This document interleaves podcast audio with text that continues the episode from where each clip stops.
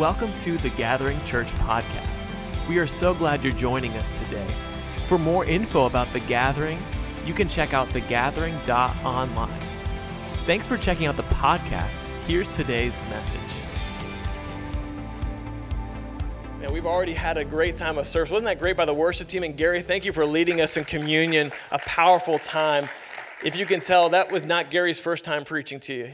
you could tell. I almost was like, keep going. Just, just continue in a, a sermon. Keep going for us. I'll take the, the morning off gladly. But we're glad that you're here. As we're, we're today starting a brand new series, a new series of talks. That's right. And we finished last week. If you missed it, we finished our Write the Vision series in the book of Habakkuk to start the year. And uh, we had some amazing stories and testimonies that we heard last week. And we actually finished that series by sharing what is the vision statement of the gathering. And we talk about our mission statement all the time belong, believe, become. But what is our vision? What is that leading to? And we said the vision statement of the, of the gathering is that we gather to see souls transformed, hearts changed, and lives renewed by the presence of God. That's why we gather together so that God can do what only He can do. We make people feel like they belong and can believe and become so that God can do the hard part. He can do the, the increase. And so last week we finished chapter three of Habakkuk, and we talked about the praise and the prayer that we give to God. And going along with that topic of praise, you know, praise and prayer can go hand in hand.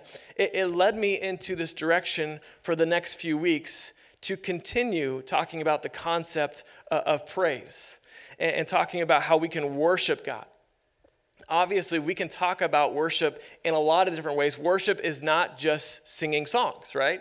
Worship is in how we give, it's how we use our time to worship God. It's when we work, we honor and glorify God in our work. But we're going to specifically look at the power of worship and the power of our voice. That is the, the title for this series, The Voice. Are you, are you familiar with maybe something called The Voice, right? Uh, there's a, a, popular TV show where these four artists or celebrity singers, um, they will try to recruit different singers uh, that they think have the potential to be the best of the best. They've got the best voice. And I want you to know that you don't have to have the best voice to give God your best worship, okay? You, you can actually have, you can be tone deaf and still give God the best worship because God doesn't look on the outside. He looks on the inside. A couple people are like, Amen. Thank you, God. Thank you for not for looking past my faults and my struggles. But he gives us, you know, there's power in our voice. The Bible says there's the power of life and death in our voice. So, how are we using our voice to praise and to glorify God? There's power in our voice. Today, we're going to look at starting with some different songs throughout the next couple weeks, some different songs in the Bible of worship how we can worship God with our voice. And today we're going to start with the very first song that we see in the Bible. The first time that we see the words song or sang in the Bible. And it's when Moses and the Israelites have just escaped the Egyptians. The Egyptians have been following them as they've, they've led out of Egypt, they've led out of slavery. And, now the Egyptians are following behind the Israelites, attempting to chase them down to turn them around and bring them back to Egypt. Uh, but while God parted the Red Sea for the Israelites, uh, there's a few people that got that joke. I don't know if you know the Chase Me Down song, but if not, it's okay. But while God parted the Red Sea for the Israelites, he then closed it up to destroy the Egyptians and to save Moses and his chosen people. And so today we are reading that story, that song that followed after the Egyptians were destroyed by God. You can read with me from Exodus chapter 14. This is the very end of Exodus 14, and then we'll look at 15 for today. The last two verses of Exodus 14 say this Thus the Lord saved Israel that day from the hand of the Egyptians. And Israel saw the Egyptians dead on the seashore. Israel saw the great power that the Lord used against the Egyptians. So the people feared the Lord, and they believed in the Lord and in his servant Moses. So Israel sees their enemy destroyed. They see the undeniable power of God and they fear God. They believe in Him. And then what does it say happens right after that to start the chapter 15, verse 1? It says, Then Moses and the people of Israel sang this song to the Lord, saying, I will sing to the Lord, for he has triumphed gloriously. His horse and rider he has thrown into the sea. Chapter 15 starts with the word then, meaning as a result, Moses and the people sang to the Lord because of the great strength that God had shown. He had triumphed gloriously. The reason that the song sprang up is because of the triumph of God. And so today's message is we're looking at the song of triumph. What happens when we sing a song of triumph? What are some elements, some aspects that we should keep in mind when we sing a song of triumph to God? The song is a response to God's saving power. It's a song of triumph, exaltation, and glory. And so we're going to look at that first verse again. If you got your Bible, you can turn there if you haven't already. We've got it up on the screen. And as always, if you like the sermon outline, you want to follow along with what we're talking about, we have that available on the, the, YouVer, the YouVersion Bible app. You can search under the Discover part and find the Gathering Church, or you can find us on the Church Center on the bottom of that homepage. That's the sermon outline. Re- read that verse again. Then Moses and the people of Israel sang this song to the Lord, saying, I will sing to the Lord. This was not a selection of people who engaged in singing. It says, it says Moses and the people sang to the Lord. This wasn't just a choir of people that could sing that they put together. This was everyone, right? This is the entire nation. Didn't matter if you had perfect pitch or you were tone deaf, you were singing in praises a song of triumph to the Lord. It says, The people of Israel sang to the Lord. And I hope that you know that when we get together on Sunday morning and we get to worship together for 20 or 30 minutes, we have the privilege to sing to the Lord. It, says there, they sang to the Lord. This is not a karaoke party that we're doing here, right? This is a privilege that we get to sing to the Lord. When God is our audience, He doesn't focus on the outside things. He doesn't focus on, on, our pitch, he focuses on our passion to worship him. He doesn't focus on how well are we projecting, he's focused on our posture to worship him. And so man judges our voice on the outside, but God listens to your voice based on your earnestness, your authenticity, your genuine worship, because it's not a song that we sing for others, it's a song that we sing to the Lord. It says, I will sing to the Lord. We get to sing to God. And this particular song that they sing is a song of triumph. Why? I will sing to the Lord, for he has triumphed gloriously. He has thrown the horse and the rider into the sea. I will sing to the Lord. You see, it's a song of triumph, it's a song of victory of what God did to his enemies. And look what, he's, what they say next in the song, verse 2 after it says that, it says, The Lord is my strength and my song, and he has become my salvation. This is my God, and I will praise him, my Father's God, and I will exalt him.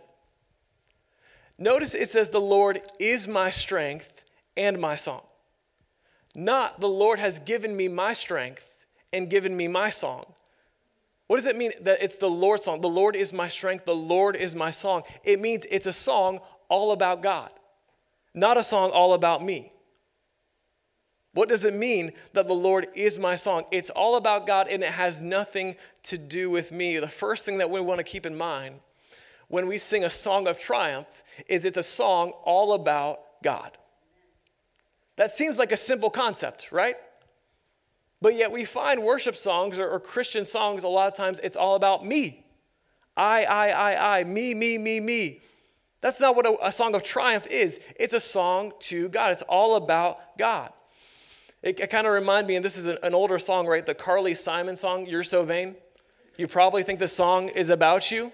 Sometimes we act like that. We have that mentality, right? This song is about me. It's about my preferences. It's about what I want to do. In fact, Think about The Voice for a second. This is not my notes, but I'm just I'm thinking about this. So we know the, the show The Voice. You have four judges. they are turned in the opposite direction of the stage. And they're listening, and when the song starts, they're listening for that voice. And if it's what they want, they think that that voice has potential and it has ability, they'll hit their button and turn around and get to see the person and say, I want you to be, I want to coach you. I want that opportunity. I think sometimes in worship, that's how we act. I think we wait for the song to start, and if it's a song that I know, or if it's a song that I like, I'll wait and I'll hit my button. But if it's not interesting to me, then I just sit there and I turned off and I'm disengaged. Am I speaking to anybody? The song is not about you. The song is about worship to God. And if the lyrics are about God and honoring and glorifying Him, then I'm pushing my button every time. It's not about my preferences. A song of triumph is all about God, not about me. Come on, that's a better word than you're bringing back to me.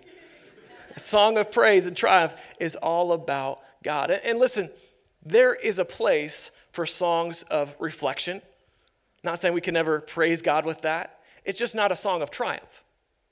If you want to look for songs of reflection, we go to our friend David in the Bible.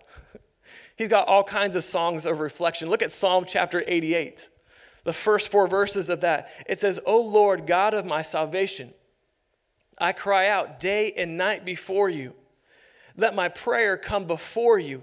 Incline your ear to my cry, for my soul is full of troubles, and my life draws near to Sheol. I'm counted among those who go down to the pit. I am a man who has no strength. See, from the Bible, we see it is not wrong to communicate those things to God. We can, we can share our emotion and how we're feeling to God, but that's not a song of triumph. We're not starting worship. You know, typically we want to start our worship with some praise, some upbeat songs, right? Something exciting, a song of triumph. But you don't want the worship team to say, hey, come on, church, let's sing together. Let's sing My Soul is Full of Troubles. Let's sing this together. Let's sing I'm a Man with No Strength. Here we go. Bring it together right? It doesn't exactly encourage you to worship. No, a song of triumph, it's declaring the praises of God. We're focused on who God is, not who I am. We're declaring his greatness. Think about a song of triumph of David. Look at Psalm 47, verse 1 and 2. It says, Clap your hands, all peoples. Shout to God with loud songs of joy. For the Lord, the Most High, is to be feared, a great king over all the earth. Right? We can get on board with that type of to start off a worship service, right? That's a song of triumph. We're clapping our hands, we're shouting for joy. Just, just to make sure you know, when we clap our hands together during service, we're not clapping to thank the worship team for their singing or for what I'm doing. We're clapping to praise God, right? Whenever I encourage you to clap your hands, it is not for me, it's to glorify God. The Bible says, clap your hands, shout for joy. Maybe you've heard a shout in the room before, and it scared you because you didn't expect it but we're getting excited about what God has done in our life. There's a triumph to be excited about. A song of victory and triumph. That's, that's what we're declaring, that's what we're focusing on.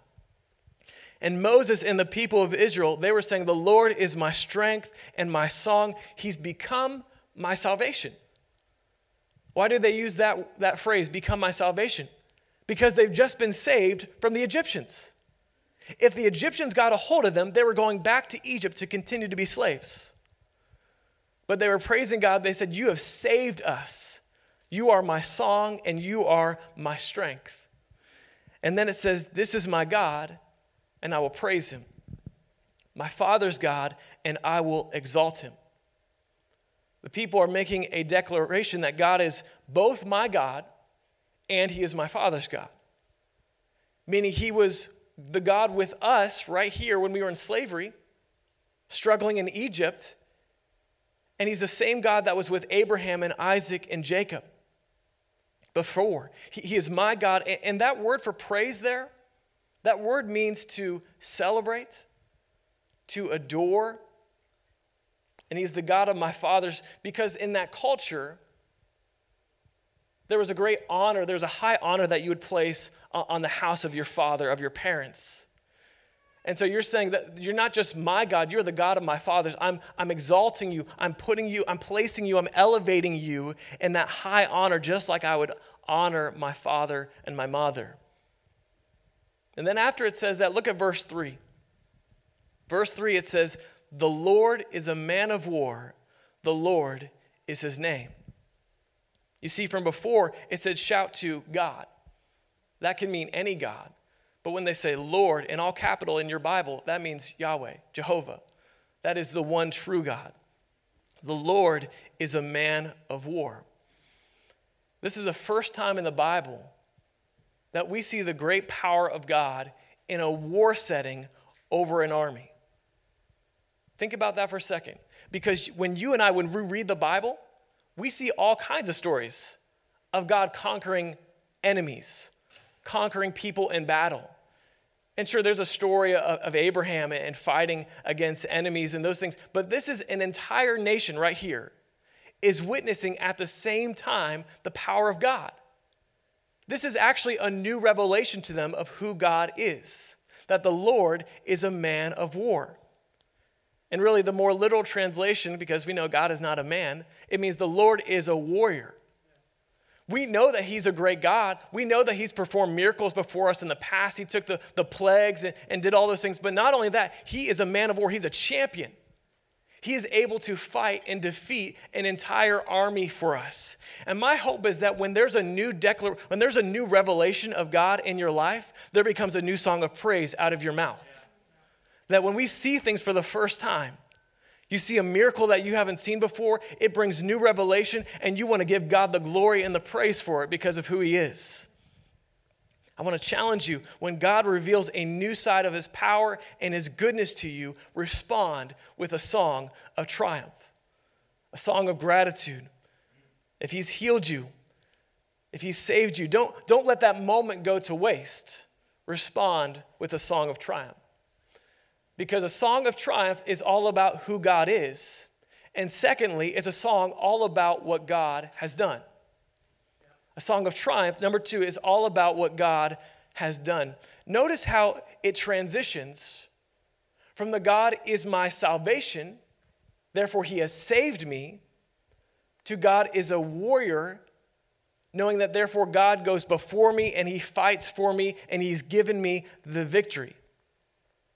In the song of triumph, Moses and the people sing specifically how God has destroyed the Egyptian chariots and the waters have, have destroyed them. And then look at verse 6 and 7. It says, Your right hand, O Lord, glorious in power, your right hand, O Lord, shatters the enemy. In the greatness of your majesty, you overthrow your adversaries. You send out your fury, it consumes them like stubble. This song of triumph is all about who God is, but also all about what God has done. The people of Israel sang, they said, Your right hand is glorious in power, it shatters the enemy. This concept of the right hand, you can see it over and over, dozens of times in the Bible. And what it means is not that God is right handed and not left handed. There's a blessing if you're right handed and not, not if you're not right handed. I don't think that's true. I haven't fully worked out my theology on that. But the right hand of God means his skill and his power is going forth. David talks about his right hand, the right hand of God in his Psalms. Actually, before that, if you go in Genesis, the very end of that chap of that book, there, there's a blessing that would go on the sons from a, a grandfather to the sons, and it's, it's Jacob to the sons of Joseph. Do you remember this? Jacob goes and he stretches out his hands on Joseph's two sons, Ephraim and Manasseh. And you're supposed to put the right hand on the firstborn. There's a firstborn blessing. But, but actually, Jacob switches it. And Joseph says, No, no, no, put it right here. Here's the firstborn. And Jacob's like, I understand. But God is telling me I'm supposed to put the blessing actually on, the secondborn here for you. He, he's going to be blessed too. But there's something about the right hand of power and favor. David talks about in the Psalms. He says, The right hand will teach you awesome deeds. It says, God's right hand is filled with his righteousness. Think about the, the New Testament. Where is Jesus today? He's seated at the right hand of the Father, interceding for you and me. There's something about the power of God's right hand when it goes out, it is to move on our behalf. It's always through Scripture. It is His power on display through the right hand. And this is the first time you see it here in the, in the verse. Look at it, it shows it a second time, verse 11 and 12. In the song, they say, Who is like you, O Lord, among the gods? Who is like you, majestic in holiness, awesome in glorious deeds, doing wonders? You stretched out your right hand, the earth swallowed them. When we're calling on God, when we're singing a song of triumph, we're calling out to who God is and what God has done with his right hand, with his power. Look at the rest of those verses. It says, You're majestic in holiness, awesome in deeds. What that means is that your holiness is unmatched. There's, there's no one like you. You're saying your holiness and your awesome, it can't be compared, it can't be rivaled. And it's funny that glorious deeds, that phrase, the word in Hebrew is actually tehillah. Deeds, it means actual praise. It, it's a praise for encouragement because no one matches God's holiness. No one matches his, his glory and his praise. And then lastly, there it says, God does wonders. It's a song of triumph for who God is and what he has done. And the Israelites have just seen, they've just witnessed a mighty wonder as they completely erase the Egyptian army. That's why we sing songs like, You've turned our mourning into dancing. We're singing what God has done. We, we sing songs like, You've turned graves into gardens, you've turned shame into glory. We sing a song of triumph because of who God is and what God has done. And one more thing about a song of triumph. You see, the song we see from verses 1 through 18, that's the complete song. But look what happens after the song was recorded in verse 20. After they've already sang the song, it says, Then Miriam, the prophetess, the sister of Aaron, took a tambourine in her hand, and all the women went out after her with tambourines and dancing. And Miriam sang to them, Sing to the Lord, for he has triumphed gloriously. The horse and his rider he has thrown into the sea. This sounds familiar, doesn't it? The song that Miriam and the ladies' choir begins to sing is a song that Moses and all the people of Israel were just singing to the Lord. Why is that? It's because a song of triumph is a song all about God, all about what He's done, and it's a song for all of us to put on repeat. Number three, a song of triumph is a song for all to repeat. Put that type of song on repeat in your life. The song of triumph is a song that we put on repeat. I know that you've got songs that you put on repeat. I know there's some songs, right, that just goes on and off. It's a new one, you like it, you start putting it on over and over and over again because rep- repetition is how we learn a song. You don't learn the song after hearing it one time, it's over and over again. We need repetition for all types of important things in our life, right? We don't just ask our spouse or our family member to, to say they love us one time. We want that repeated, right? The important things need repeated in life, even the small things like when, when are we supposed to be at that event that I really don't want to go to, but you're making me go to? What time is that again, right? What time, what, I know I should have written it down. What groceries do I need? And then you get home and you forgot eggs, and that's the whole reason you went to the store in the first place. Those type of things, you gotta repeat it. You need to be reminded. Maybe even write it down. That's a different message, but write it down, right? We add things, we, we repeat things to get them down into our heart, to remember them, not just with our head knowledge, but with our hearts. And once you've learned the song, the reason we repeat it is to learn it so that when we're doing these songs, we just sang Plead the Blood for the first time. That's a powerful song. Trust me, we're going to repeat that song in future weeks. I, I hope I'm not breaking any news wherever Alexa is. We're going to do that song again. That wasn't just a one time thing. Because when you repeat it, you begin to remember it. Songs are a learning device, right? In school, songs are, are, are used to learn anything from the capital cities of our nation uh, you can use it to learn the books of the Bible. We use those to remember things. How much more should we remember a song of triumph to God? Songs are a learning devo- device, and when you learn the songs, you get more confident. I know we don't always know every single song in full unity, but imagine if we did. If every single person in this place knew, you know, how, how great is our God? How great thou art, something like that. And we sang with full confidence and worship to God. What a display of praise and worship that would be to Him. That's why we learn songs over and over. We begin to sing them. You know, recently, uh, Elevation Worship, a lot of good worship teams and songs out there, but Elevation came out with another uh, song called Another One recently. I don't know if you've heard that song or not, but the bridge is, my opinion, the best part of the song. And when I first listened to it, it took some time to get used to it because it'll go things like, and if he, you know, if he broke the chains, uh, I got to read it because I'm going to mess it up because I still don't know it fully. Uh, it says, if he told the walls when to fall, and they did, he will again. And if he told the chains when to break, and they did, he will again. And the first time when I'm listening to the song, I'm like in it. I'm like, yeah, these are great words, these are powerful, but I don't know the song yet.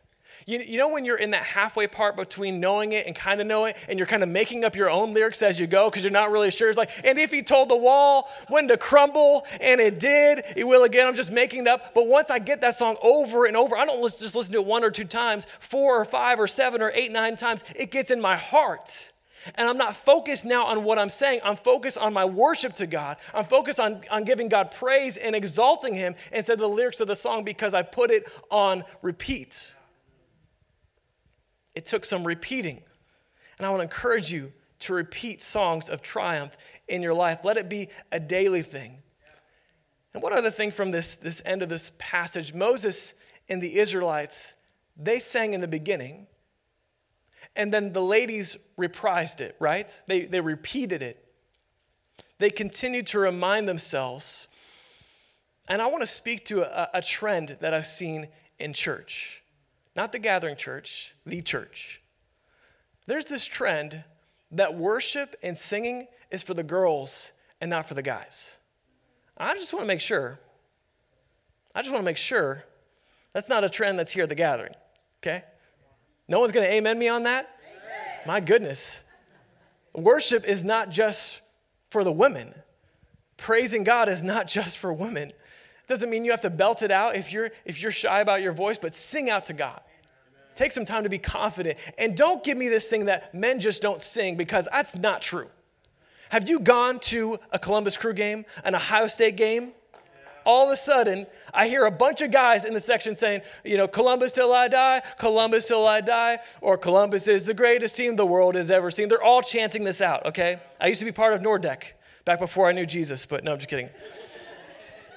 You go to the to Ohio State game, what are they doing? The Buckeye bounce? Oh, oh, oh, oh, oh. I don't see them being like, oh, I'm too shy. I can't, I don't really do that. You know, I don't get into that thing. But in worship, all of a sudden, we're like, yeah, it's not for me. Too cool for that type of thing. But yet, when Take Me Home Country Road comes on, what happens? Right? You can sing West Virginia Mountain Mama, but you can't sing praises to God? We sing songs of triumph, and when we put them on repeat, worship team, get up here before I lose control. I want us to have an opportunity before we leave to sing a song of triumph to God. From what we can tell in this song, one more thing from the passage. Bring up the end. Uh, let, let me show you the end of Exodus 14 and the beginning of 15 real fast. Look at this transition again. It says, Israel saw the great power that the Lord used against the Egyptians. So the people feared the Lord, and they believed in the Lord and in his servant Moses. Then Moses and the people of Israel sang to the Lord. Look at that again. Israel saw the great power. Skip ahead. Then Moses and the people of Israel sang to the Lord. What this says to me Israel saw God's power and they sang to the Lord. It is believed that this was basically a spontaneous song of praise to God. They didn't know what God was going to do. You think they had been writing this for weeks or months? No, this was a spontaneous praise and worship to God. And I, I, don't know about you, but are there moments when you read the Bible and you just think, I wish I was there when that happened? I wish I saw that, you know? When they were forming that song and how they were probably jumping around, looking at each other, unbe- like in disbelief of what God had just done for them and how He had saved them. Sometimes a spontaneous song needs to come from our mouth. Sometimes we're supposed to sing a new song to the Lord. It's okay to learn songs together. And so I'm going to ask you, would you stand to your feet as we close today? All the Israelites were singing this song of triumph. Why were they singing this song? Because they had just witnessed the power of God. They had just witnessed a wonder, a miracle. They all saw it. Well, guess what? We all have different situations in our lives. You have witnessed things and seen things that I have not seen, and vice versa. But guess where we're all on the same page? We have all been saved by the work of Jesus Christ. That is the greatest thing that we can song. That is the greatest song of triumph that we can have. And so that's what we're going to sing about here as we close. This may be a song that you've never heard before. It came out about 20 years ago. It's a simple song, very simple, because I want you to learn it and sing it out with confidence. We're going to sing it on repeat a couple times until you get it down in your heart.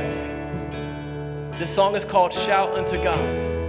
There's simply two choruses to the song. The first chorus goes, The enemy has been defeated. Death couldn't hold you down. We're going to lift our voice in victory. We're going to make your praises loud. The second one goes, Shout unto God with a voice of triumph. Shout unto God with a voice of praise. Shout unto God with a voice of triumph. We lift your name up. We lift your name up. That's all that the two choruses are. The enemy has been defeated, death couldn't hold you down. And then shout unto God with a voice of triumph. We're going to repeat each one of those a couple times till you get it into your heart. Are you ready to sing a song of triumph to God? Is that okay? Can we do that together? Up. Thank you for listening to today's message. The Gathering is a place where you can belong to a church that loves you, believe in the God who is bigger than you, and become who God created you to be. For updates, service times, or ways to get involved, check out thegathering.online. And if you enjoyed listening today, consider rating it or sharing it with a friend. We love you the best is yet to come.